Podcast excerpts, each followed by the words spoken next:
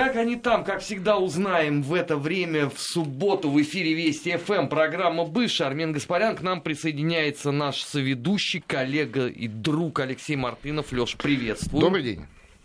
Начать я предлагаю с нашей с тобой любимой страны. Так. Вторую неделю подряд они жгут. По крайней мере, стараются. На этой неделе устами Либерально-демократической партии Молдовы была озвучена конгениальная идея, что пора все-таки собраться, собрать всю волю в кулак, проявить национальное сознание и принять на территории Молдовы список Магнитского. Ну, слушай, список Магнитского. Они, между прочим, на этой неделе еще и приняли военную доктрину Молдовы без президента Додона. Ну, как обычно. Да, при том, что даже не удосужились в этот раз его временно отстранять. А, значит, сторонники Додона по этому поводу говорят, дескать, мол, ну это же не закон, который вот нужно промулигировать обязательно, поэтому это же доктрина. А они не понимают, да, что такое военная доктрина? Ну, вообще-то по Конституции ее подписывает президент. Но, тем не менее, эта доктрина принята, и ну, хотя бы для примера, там такие есть сентенции о, значит, оккупации части молдавской территории, но это имеется в виду Приднестровье и российская группа, ограниченная группа российских войск, которая как раз обеспечивает безопасность остатков военного имущества на некогда крупнейших военных складах в европейской части бывшего Советского Союза.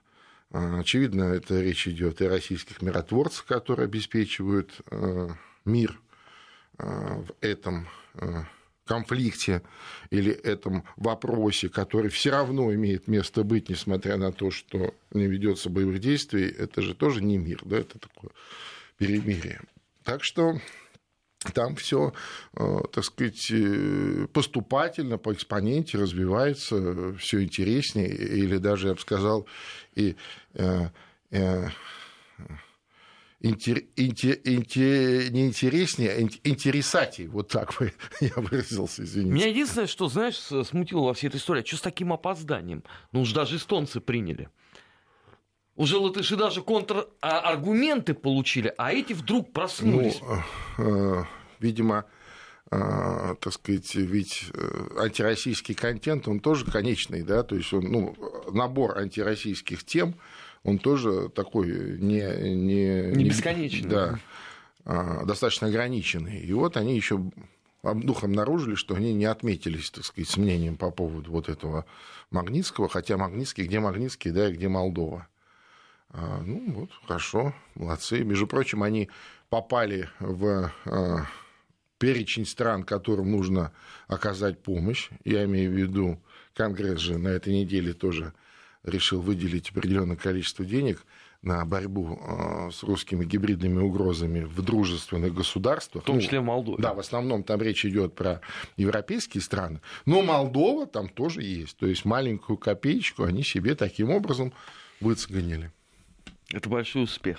Ну, слушай. Это признание, я даже сказал. Конечно. Деньги не пахнут, как известно. Потом миллиард из бюджета уже украдет, концов нет. А, кстати, деньги ищут нужны. Вообще нет или все? Конечно, ищут изо всех сил, причем ищут те же, кто его и украл, поэтому, я думаю, шансов, так сказать, найти. Ну, Жасмин так и сидит, да, как я понимаю? Ну, конечно, а как же сидит, а остальные деятели на Плохотюк ищет миллиард, но ищет явно его не у себя на счетах, не у себя там в закромах, не у себя в подвале своего, так сказать, хотя все в республике дома знают, через конечно какой банк это проходило. Конечно. Не, это много юмора. А сейчас, особенно после того, как парламент на февраль вообще выборы перенес, вернее, не перенес, а назначил. Ну, там, пользуясь несовершенством законодательства, ожидали или по плану они по всей логике должны были быть осенью, а так их вот на самые-самые дальние даль перенесли на 24 февраля, соответственно, все расслабились и занялись любимым делом, отжиманием или выцыганиванием разнообразных денег в разных, так сказать, местах разными способами. Лёш, вот, ну тогда с этой точки зрения, русофобия — это тоже способ. Получается, что Игорь Николаевич Додон — это такой зиц-председатель фунт. от которого тут вообще ничего не зависит. Додон вообще святой человек. Он президент Республики Молдова. Ну, слушай, ну, с ограниченными возможностями. Ну, бывает. Он, кстати, на этой неделе там на телевидении очень резко выступал. И как бы так риторически обращаясь к общественности, включая настоящее руководство страны, говорил, что если вы хотите, чтобы ваш президент вашей страны вывел людей на улицу и вышел с ними во главе, так вы это увидите. Ну, в общем, пугал. Пугал общественность массовыми беспорядками, чем-то еще, тут же переходя на какие-то, знаешь, такие философские размышления о принципах в политике, о честности, о справедливости. Ну, хороший такой политик, он президент. Слушай, зачем нам его, так сказать, критиковать? Видишь, он, кстати, как бы кто чего ни говорил, он реализует вот эту связь, такую оперативную связь с российским руководством. Да?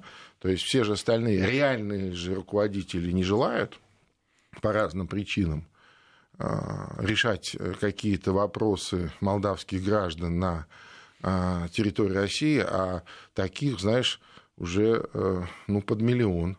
Да, при том, что в Молдавии всего 4 миллиона населения. Даже меньше, там 3,800, по-моему. Ну да.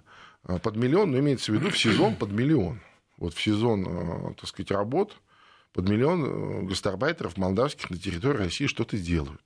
Ну, конечно, у них много проблем каких-то. Кто-то же должен, так сказать, их там окормлять, защищать. Вот. Ну, понятно, что Игорь Николаевич в этом смысле тоже лицо номинальное. Кстати, есть в Москве, я имею в виду, у них штаб-квартира в Москве, вообще есть такая всероссийская организация молдавских граждан на территории России. Вообще интересная такая, да, молдавские граждане на территории России. Что-то вроде профсоюза гастарбайтеров. Вот я знаю, что она довольно активно работает. И я знаю, что вот почему-то президент Додон с ними взаимодействовать не желает. Он желает, так сказать, быть над ними. Риторически, да, их защищать, но не взаимодействовать.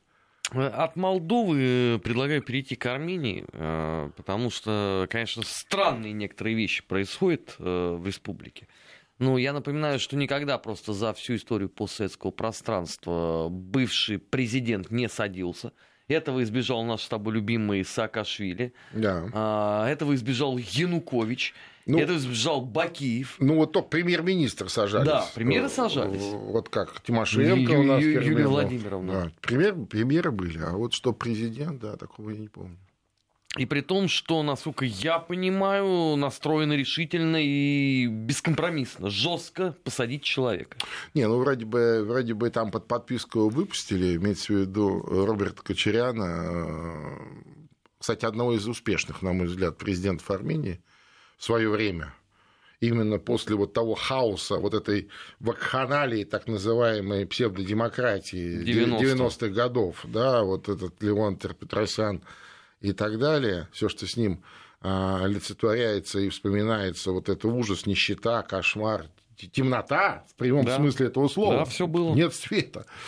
Вот. А именно по периодам Кочаряна, ну, во-первых, он, между прочим, герой Карабахской войны, он именно поэтому и сумел победить на выборах.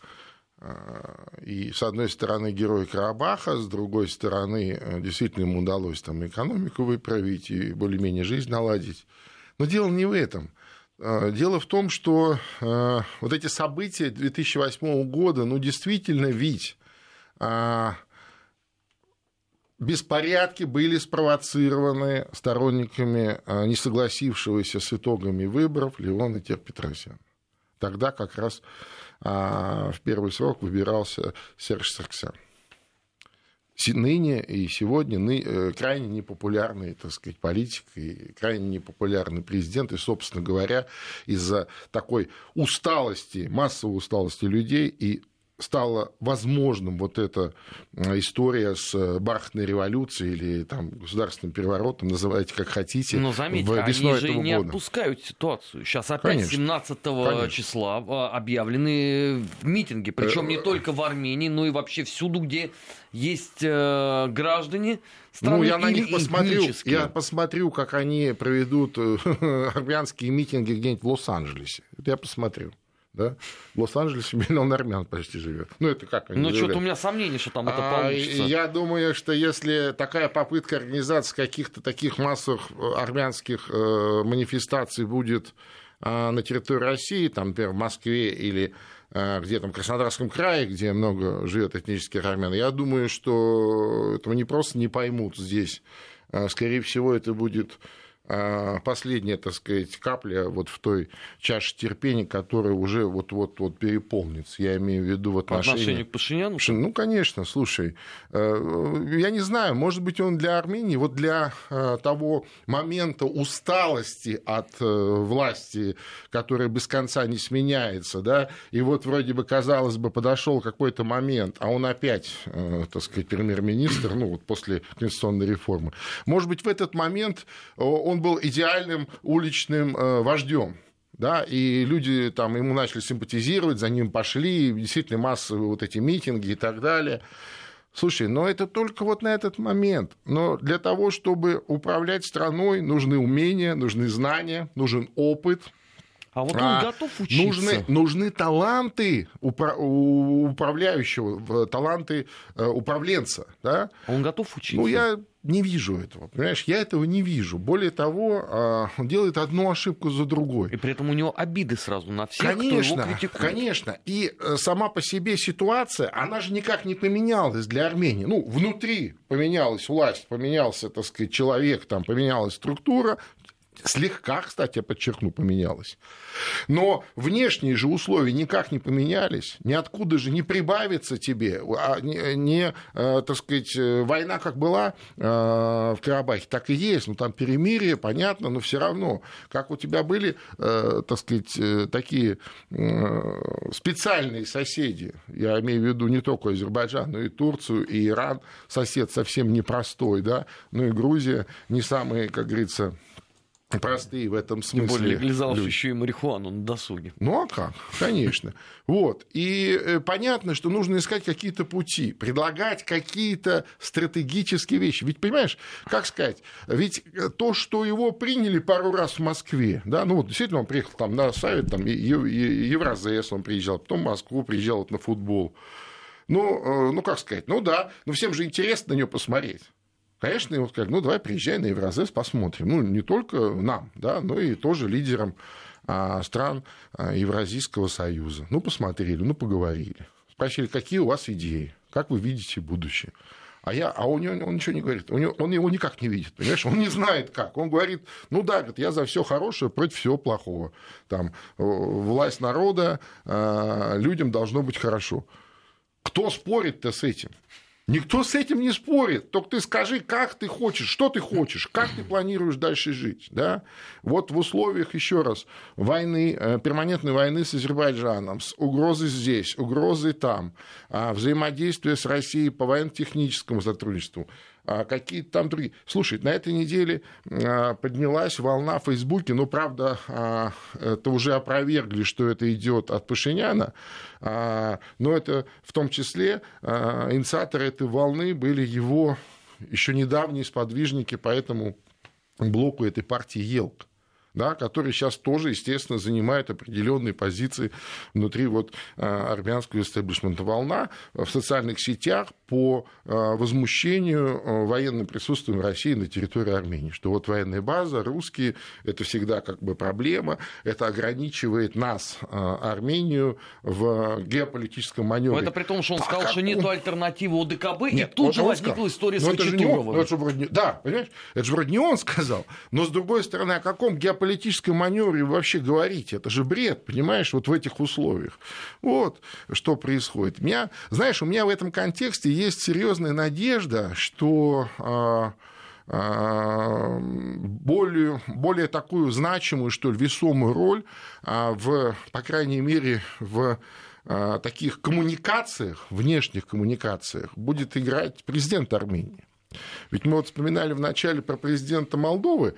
Ну, какой бы он ни был, но он роль вот этих коммуникаций выполняет, да, ну, худо-бедно, плохо-хорошо, где-то там со своей там природной молдавской хитринкой что-то там в свою пользу, так сказать, придумывая по ходу, да, но тем не менее. А в Армении, между прочим, мне кажется, незаслуженно, у нас незаслуженно не, так сказать, представленный в средствах массовой информации, достаточно не представленный, потому что нас не знают президента Армении. А в Армении есть президент, да, он тоже в условиях вот этой конституционной реформы лицо, ну, как сказать, весьма ограниченное в полномочиях, но это же опытнейший человек. Это в свое время... Премьер-министр. Он был и премьер-министром, он был и послом в разных европейских странах, в очень важных... Он послом в Ватикане даже был, ты понимаешь? Более того, это в свое время состоявшийся ученый, астрофизик с мировым именем. То есть он мало того... Вот понимаешь, да, сперва он ученый, потом политик, причем набирался опыта в разных местах и понимает, как и с кем и о чем говорить, да, и, как мне представляется, он вполне такой серьезный человек, который понимает четко, что происходит, да.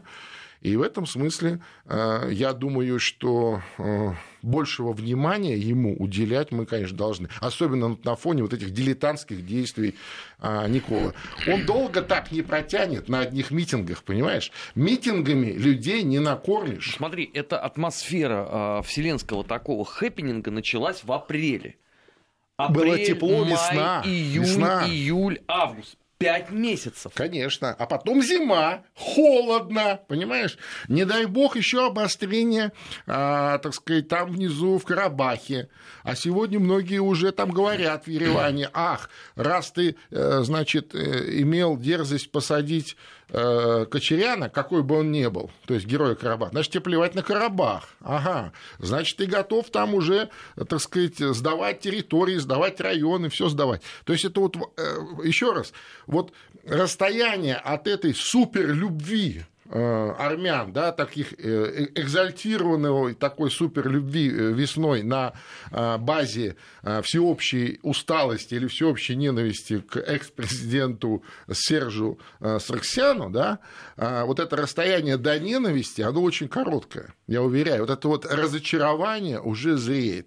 Ну, а Пашинян совсем не отдает себе отчет, к чему это для него лично может привести? Я не знаю. Потому что, а что у него в активе есть? Вот пассив мы понимаем. Нет, в активе у него улица. В активе у него удачный государственный переворот. Кроме улицы, через что улицу. Есть еще в активе? Все, больше ничего. Больше, ну, еще год отсидки в свое время. Кстати говоря, за те самые события в мае месяце по организации массовых беспорядков, приведших к гибели людей. Он, между прочим, за это был осужден. Ну, как активист штаба, как, по-моему, начальник штаба он был у Тер-Петросяна, вот тех выборах 2008 года. Вот. И это ему, кстати, совершенно не помешало. Через там, год у его тот же самый Саргсян, которого он свергал, амнистировал, отпустил, позволил ему заниматься дальше политической деятельностью, а я, значит, ответственно говорю слово, использую слово «позволил», потому что в условиях вот армянской политики это именно так. То есть, если бы не было позволения со стороны президента возвращения его в политику, в депутаты и так далее, то он бы не просто бы не занимался политикой, он бы даже в Армении не жил. Знаешь, последнее, вот что хотел бы в этой связи с тобой обсудить. Ну, а Хачатуров это вообще, слушай, это вот просто, вот, знаешь, нет слов. Я для радиослушателей поясню, это генеральный секретарь ОДКБ. Да. Просто было принято решение о ротации, причем алфавитной ротации, да, и вот после Бордюжа, после российского многолетнего председательства этой организации, Организации по безопасности и сотрудничеству на постсоветском пространстве, именно Армения должна была назначить своего, ну, предложить своего, а назначают все. И долго, кстати, не могли решить, кто будет, предлагали то одного, то другого, но в итоге вроде бы согласились все вот с этой кандидатурой генерала Хачатурова, бывшего командующего Ереванским военным округом, опытный, еще с советским опытом офицер, генерал, управленец военный. И тут, представляешь, его по тому же делу пристегивают, но его не арестовали, но тем не менее его обвиняют. Обвиняют генсека ОДКБ в том, что в 2008 году он, значит, по приказу тогда верховного главнокомандующего президента ввел войска в Ереван, то есть когда там на несколько дней объявлялось чрезвычайное положение. Ну, в чем он виноват? Ну, понимаешь? Ну, это же бред. Но это же явный такой, как сказать, демарш в сторону общих таких государственных структур.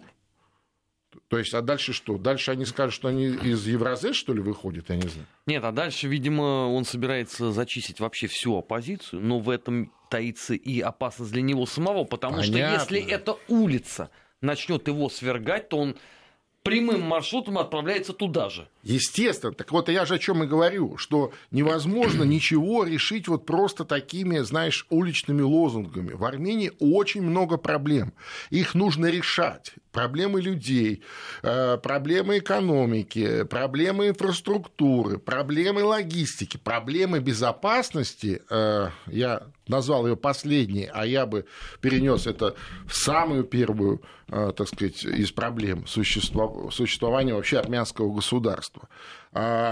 И вот в таких условиях вот практически эти 5 месяцев просто потеряны, понимаешь?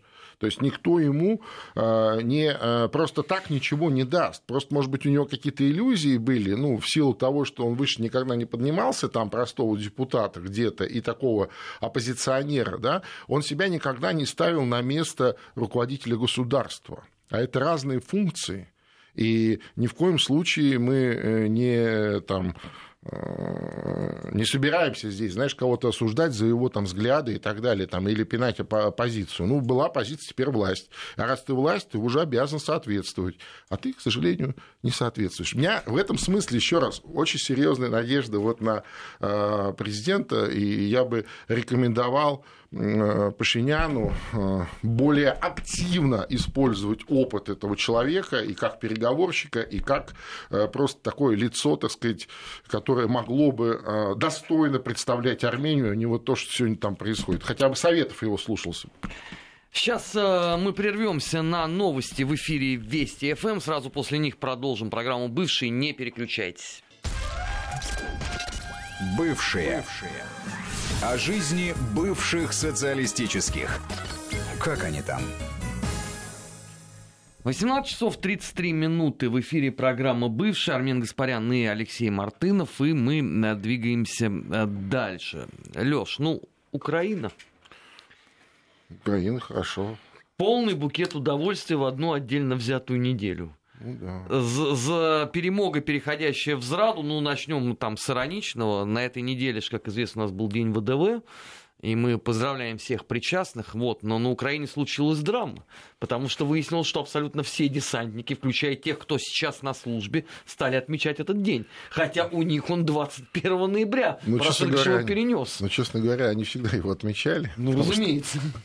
Как и 23 февраля, и 8 марта, и 9 мая. Но в данном случае я, конечно, иронизирую по большей части вокруг Дня ВДВ. Меня-то в значительной степени волнует состояние украинской экономики. Потому что вот сегодня я ехал в эфир, пришла зубодробительная, на мой взгляд, новость.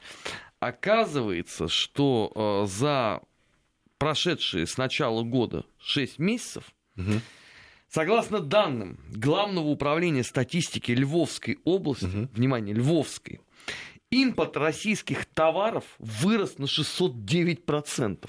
Ничего удивительного.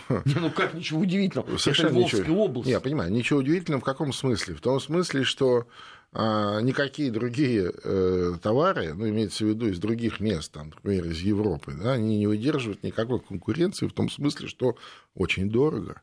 Людям очень дорого, понимаешь? Вот сегодня, так сказать, в обнищавшей Украине, еще больше нищающей с каждым днем, людям все это очень дорого.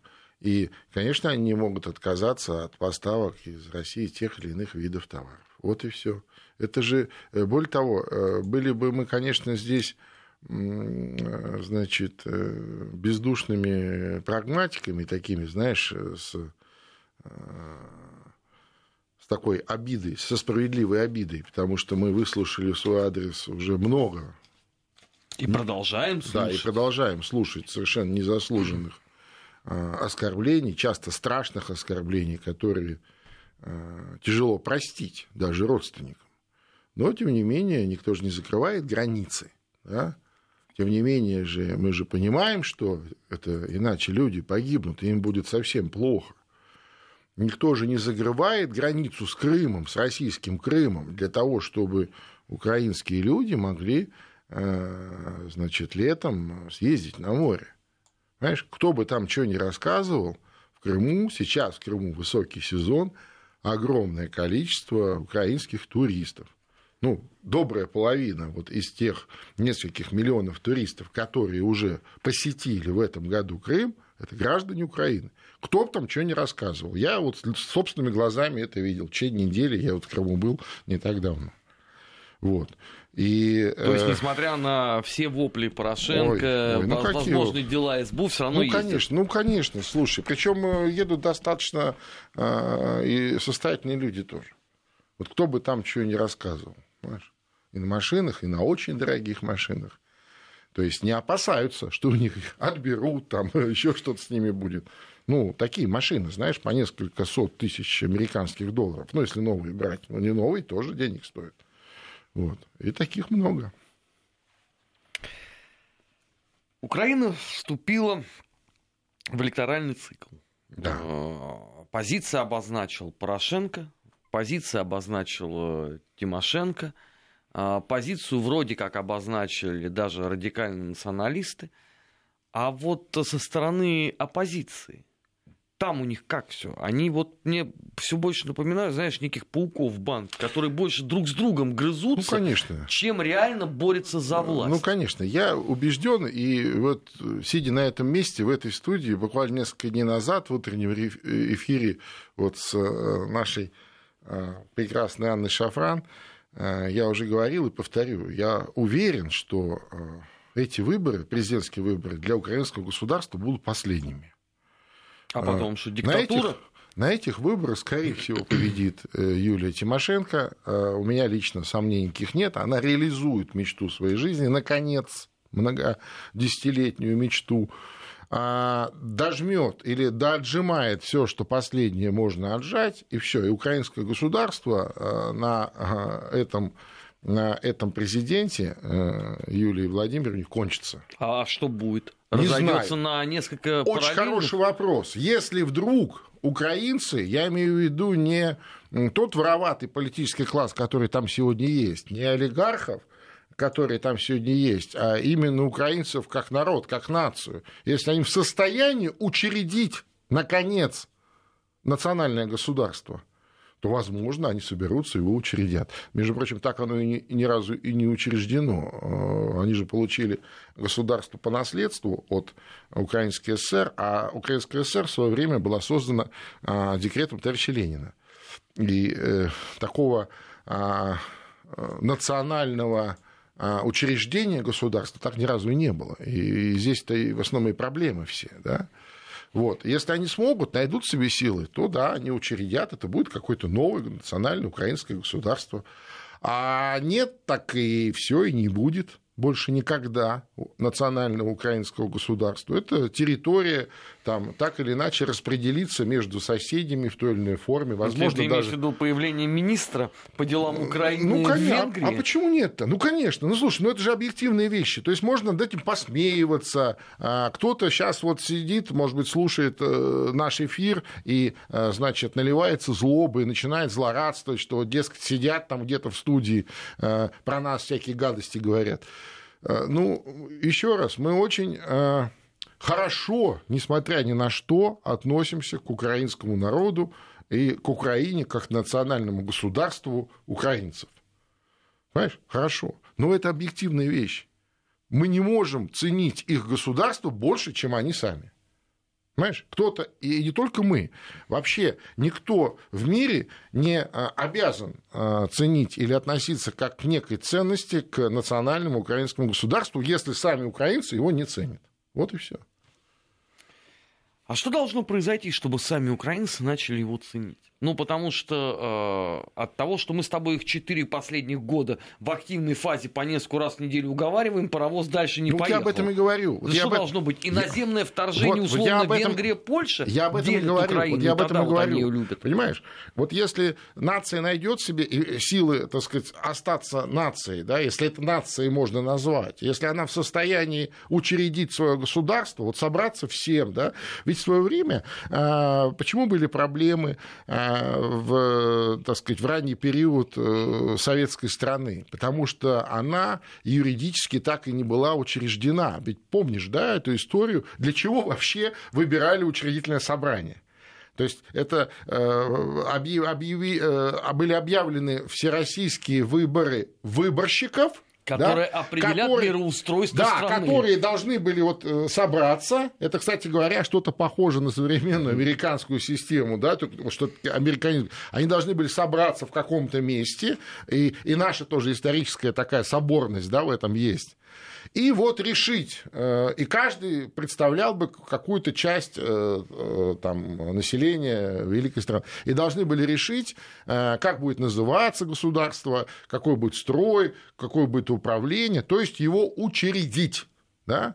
И вот тогда, но не получилось. Да, и вот тогда, помнишь, караул устал, значит, извините, мы тут декретом все учредим. И учредили советскую, ну, РСФСР декретом, и украинскую ССР другим, правда, но тоже декретом в свое время учредили. И вот эта проблема легитимности, она всегда была. И мне кажется, что снята была проблема легитимности только после победы в Великой войне. Вот окончательно снята. То есть вот просто вот все. Ты имеешь в виду Великой Отечественной? Ну, для нас Великой Отечественной, конечно. Вот окончательно была снята только тогда, понимаешь? Когда Украина получила даже членство в ООН. Естественно, да, и Беларусь. Но принципиально лучше-то не стало, как мы смотрим в перспективе. Нет, еще раз, но у нее не было никакого собственного. Она была учреждена когда-то там декретом. И пользовалась частью вот этого суверенитета большой советской страны. Когда большой советской страны не стало, нечем пользоваться, понимаешь? Это все как бы по инерции, все это вот по наследству, что ли, да, и то, что все с удовольствием это признали, я имею в виду западный мир, развал страны, и признали бывшие советские республики суверенными государствами, и мы тоже это признаем, и до сих пор с удовольствием это делаем. Это совершенно не значит, что у них откуда-то вот появилась вот эта легитимность, понимаешь? То есть это в голове у каждого гражданина образ государства живет, понимаешь? Если он его соучредитель. Вот так. Но вот именно этого я и не вижу там. Нет, этого нет. Абсолютно. И даже понимание этого нет. Стремление развалить то, что есть, это, пожалуйста, я боюсь, даже вот сейчас они нас слушают, они совершенно не понимают, о чем мы говорим. Так они так и пишут на СМС-портале, что вы говорите не о том. Конечно, не о том. Но это 4 года, как минимум, конечно, я и наблюдаю этот вот, поэтому я очень пессимистично, так сказать, вижу будущее современного украинского государства. Я, еще раз подчеркну, думаю, что следующим президентом вот в этих выборах выберут Юлию Владимировну Тимошенко. Наконец, ее мечта будет реализована, и она станет последним президентом этого государства. Что дальше будет с Украиной, я не знаю. Мы сейчас прервемся на прогноз погоды. Сразу после этого программа «Бывший» в эфире Вести ФМ продолжится. Не переключайтесь, с нами всегда интересно. Бывшие. О жизни бывших социалистических. Как они там? 18 часов 47 минут в Москве. Последняя часть программы «Бывший». Армен Гаспарян, Алексей Мартынов. Лёш, хочу поговорить о Латвии. Конкретно про депутата парламента Александра Кирштейна. Он же на этой неделе нас порадовал заявлением о том, что нужно расчленить или разделить Россию. Ну, в разном переводе по-разному звучит. Ну, там на несколько, так сказать, да, десятков частей. Тогда, соответственно, Европейскому Союзу будет легче жить. Не Европейскому, а вообще Европе. То есть это человек такого континентального масштаба, мыслитель.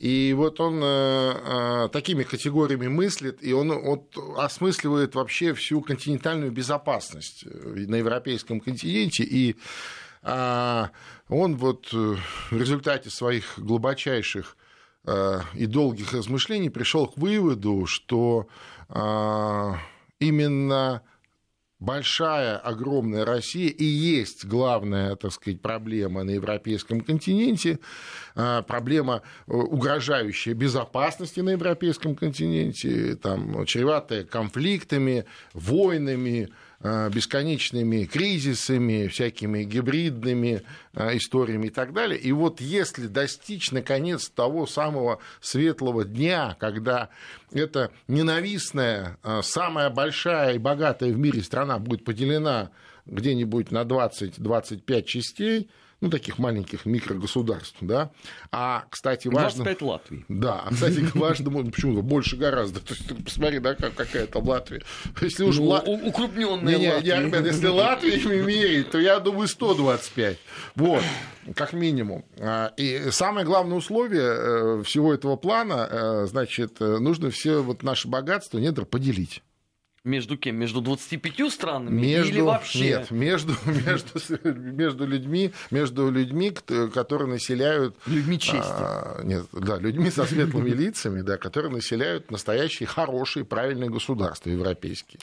Ты знаешь, во всем этом меня, конечно, больше всего забавило то, что этот человек-то рожденный в 1948 году. Ну да. Большую часть своей жизни он прожил как раз во времена Советского Союза. Я думаю, что самые лучшие годы своей жизни он тогда и прожил. Когда это огромные дотации, междудотационные же все эти прибалтийские республики, там же строили нашу Европу. Помнишь, да, это все тема была, да, европейская витрина Советского Союза. Ты знаешь, ну вот этот человек, я надеюсь, что в большую часть жизни-то он не был еще в маразме. Он же должен понимать, что русских в России несколько больше, чем латышей в Латвии. Даже в процентном соотношении. Да. Даже в процентном, просто вот в долях, что называется. Вот поэтому он, когда делает такие монументальные заявления, он на цифирь обращает внимание или он... Как философ, он выше этого. Это не важно, да, это он выше этого, это не важно. Слушай, вот это вот начинается. Это, вот, знаешь, опять вы начинаете с вашими этими цифрами. Я же о другом, понимаешь?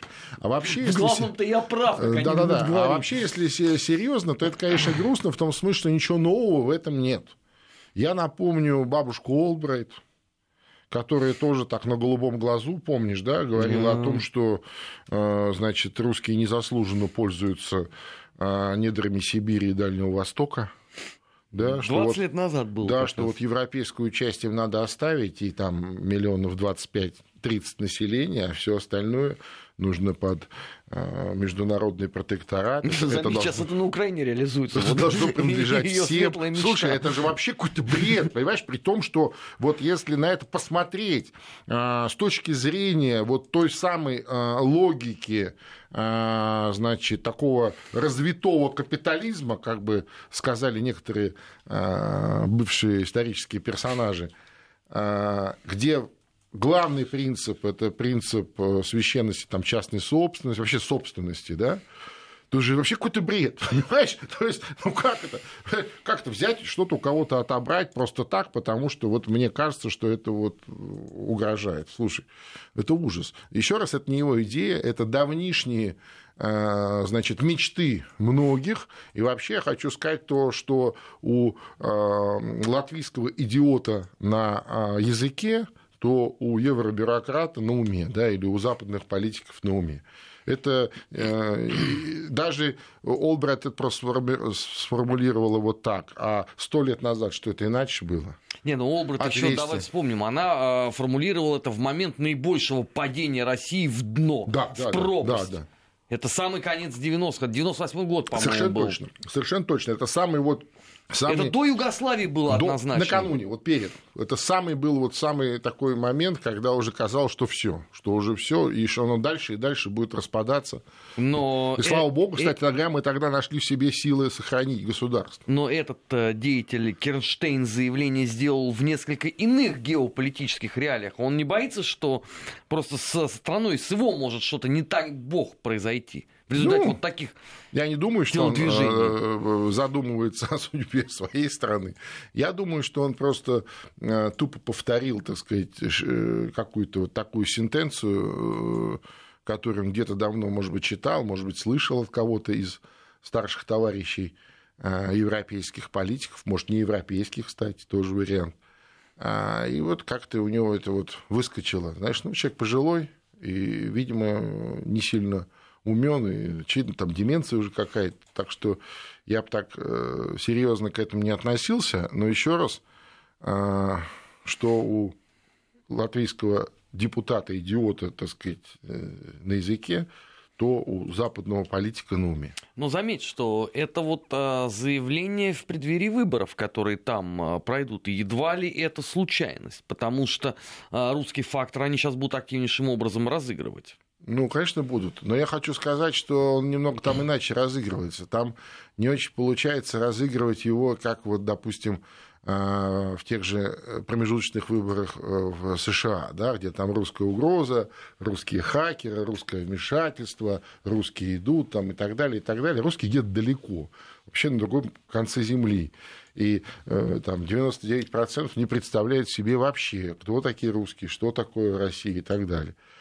А здесь-то у них, у самих, извиняюсь, половина населения русского. Ну, от 300 до 500 тысяч. Граждане, да. Там не важно. Важно, что это существенная часть населения, и однозначно эту русофобскую карту разыгрывать не представляется возможным в Латвии. Поэтому она вот так вот, знаешь, туда-сюда. То есть такими радикальными заявлениями он мало чего добивается, скорее наоборот. Скорее наоборот, он людей злит. Ну, за этим мы еще, что называется, будем следить, потому что выборы, конечно, в Прибалтике не обойдут стороной. Эфир Вести ФМ, и мы обязательно в одном из следующих выпусков поговорим, тем более нам обещают прислать свежую социологию. Ну, это было бы интересно. А это вот очень интересно будет посмотреть. На этом все. Лёш, спасибо огромное, что ты был сегодня у нас. Это была программа «Бывшие» в эфире Вести ФМ. Напоминаю, что в ней мы говорим о жизни на постсоветском пространстве за истекшую неделю. В студии были Армен Гаспарян и Алексей Мартынов.